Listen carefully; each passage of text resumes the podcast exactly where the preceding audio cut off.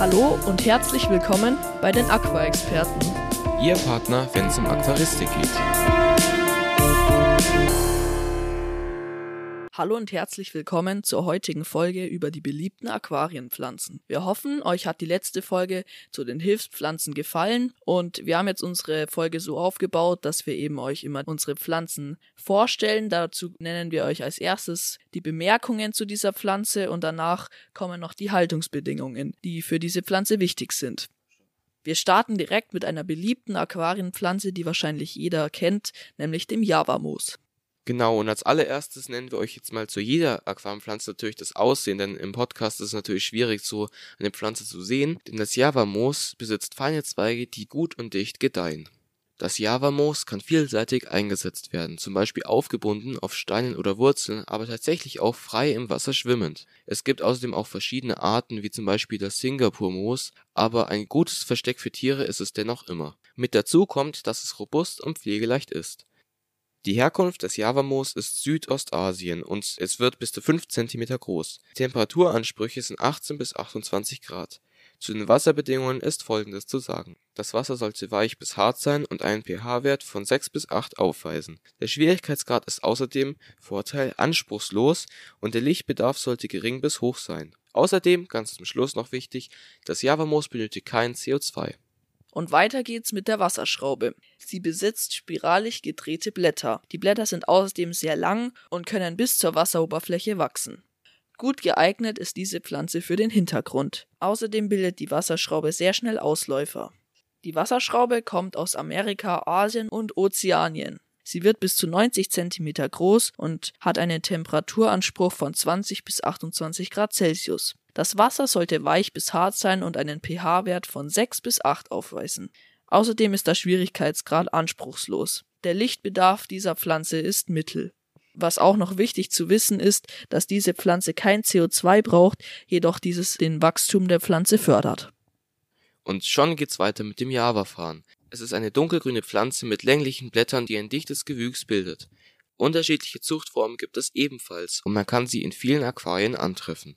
Sie ist ebenfalls robust und somit gut für Aquarien geeignet, in denen schon Pflanzenfresser leben. Es ist außerdem eine typische Aufsitzerpflanze und sollte deshalb auf Steinen oder Wurzeln aufgebunden werden der Javafarn kommt ursprünglich aus Südostasien und hat eine Wuchshöhe von 30 cm. Die optimale Temperatur beträgt 18 bis 28 Grad Celsius, das Wasser sollte weich bis hart und außerdem einen pH-Wert von 6 bis 8 aufweisen. Der Schwierigkeitsgrad ist wieder mal anspruchslos und der Lichtbedarf sollte gering bis hell sein. Ganz zum Schluss CO2 wird hierbei nicht benötigt. Und jetzt erfahrt ihr mehr über die Schwertpflanze. Sie bildet große, breite, leicht gedrehte Blätter. Es gibt viele natürliche Arten der Schwertpflanze, aber auch Zuchtformen. Bei den Zuchtformen kann die Farbe unter anderem rot sein und die Pflanze kann eine andere Blattstruktur haben. Manche Arten stellen außerdem spezielle Ansprüche, deswegen solltest du immer, bevor du diese Pflanze kaufst, den Zoohändler gegenüber speziellen Ansprüchen fragen. Du solltest sie in deinem Aquarium in den mittleren Beckenbereich pflanzen und es wäre gut, wenn diese Pflanze nicht im Schatten anderer Pflanzen steht. Wichtig hier ist auch zu beachten, dass sie einen regelmäßigen Substratdünger benötigt. Die Vermehrung dieser Pflanze erfolgt durch viele Ausläufer über den Boden. Die große Schwertpflanze kommt aus Südamerika. Die maximale Wuchshöhe beträgt 45 cm und du solltest eine Temperatur von 20 bis 30 Grad im Aquarium haben. Die Wasserwerte sollten weich bis hart sein und der pH-Wert sollte zwischen 6 und 8 liegen. Der Schwierigkeitsgrad bei dieser Pflanze ist anspruchslos und der Lichtbedarf mittel. Sehr wichtig zu beachten hier auch ist, dass diese Pflanze CO2 benötigt. Und so kommen wir schon zum Sumatra-Farn. Und wie der Name schon sagt, sieht er aus wie ein Farn. Außerdem bildet er Rosetten und hat lange, dichte Stiele. Er gehört zur Gattung der Wasserhornfahne und wächst außerdem ziemlich schnell. Der Standort des Sumatra-Farns ist meist der Hintergrund, aber er kann auch als frei schwimmende Pflanze im Aquarium gehalten werden. Hierbei ist aber zu beachten, dass die Temperatur mindestens 20 Grad Celsius betragen sollte. Der Sumatra-Farn betreibt einen großen Nährstoffverbrauch und seine Herkunft ist Amerika, Asien, Afrika und Australien.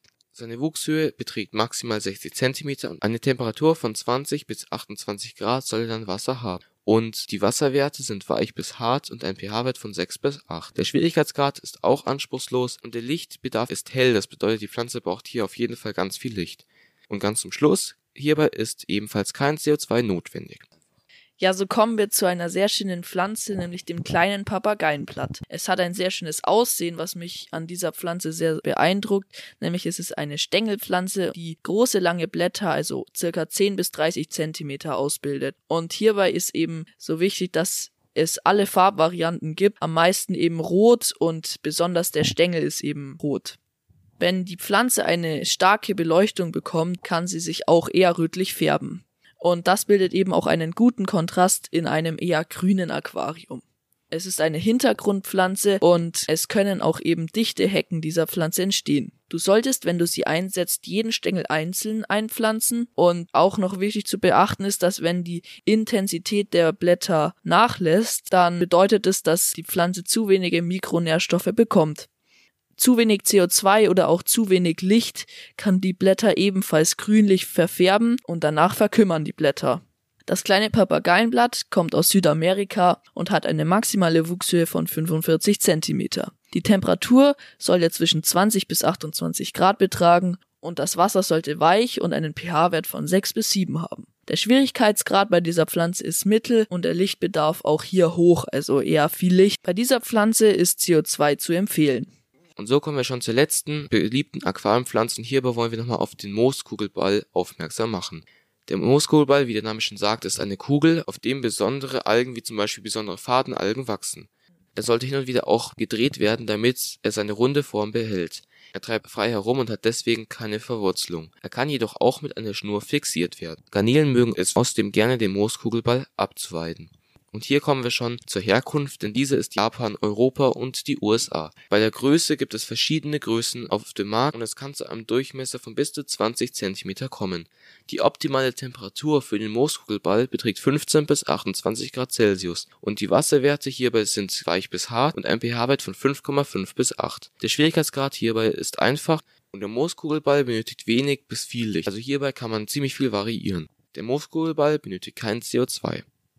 Das war's auch schon wieder mit unserer Folge zu den beliebten Aquarienpflanzen. Unsere nächste Folge wird ein Aquaexperten Pro-Tipp sein, nämlich wie du eine Topfpflanze richtig einsetzt. Jetzt will ich auch nochmal hinweisen, dass ihr uns gerne einen Kommentar über unsere Internetseite, welche unten verlinkt ist, schreiben könnt. Oder ihr könnt uns auch eine E-Mail an die Adresse aquaexperten.web.de schreiben. Auf Instagram sind wir natürlich auch und ihr könnt auch unserem öffentlichen Chat auf Conversations beitreten. Genauere Informationen in den Show Notes. Und damit tschüss und bis zum nächsten Mal. Euer Simon und Jakob.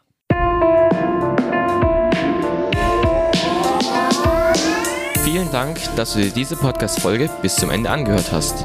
Wir würden uns freuen, wenn du uns abonnierst.